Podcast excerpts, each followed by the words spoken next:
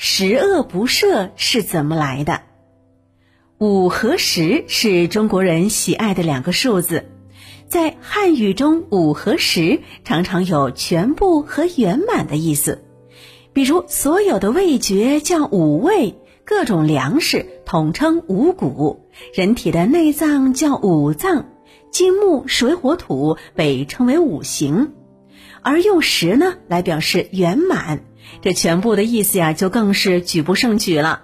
像十全十美，表示非常满意；用十恶不赦来形容罪大恶极的坏人。嗯，那说到这个十恶不赦呢，今天呢，咱们拿来形容一个人坏到了极点。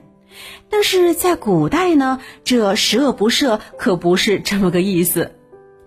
最早的时候啊，十恶不赦就是它字面的意思。是指十种不能被赦免的大罪，那这十种罪是哪十种呢？好，海伦博士啊，来给大家画个重点，那就是谋反、谋大逆、谋叛、恶逆、不道、大不敬、不孝、不睦、不义和内乱，属于十恶。历史上最早记载十恶的是隋朝的《开皇律》。开皇律是在隋文帝任期内编定的，对中国后世的刑法产生了巨大影响。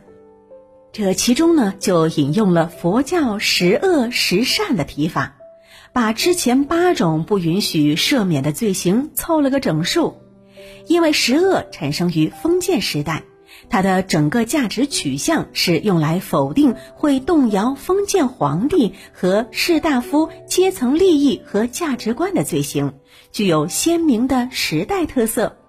不过呢，在历史上啊，文学作品当中首次出现“十恶不赦”这个词是有点晚了，直到元朝，元曲大家关汉卿《窦娥冤》当中第四折里面。这要死公公的罪名犯在十恶不赦，嗯，那以今天的眼光来看呢，这些罪行的设定有的逻辑混乱，有的则莫名其妙。比如女性夫死之后改嫁算不义，但如果嫁人为妾那就不算了。那事实上啊，即使在中国古代，除了谋反之外，其他罪行也没有完全按照不赦来处理过。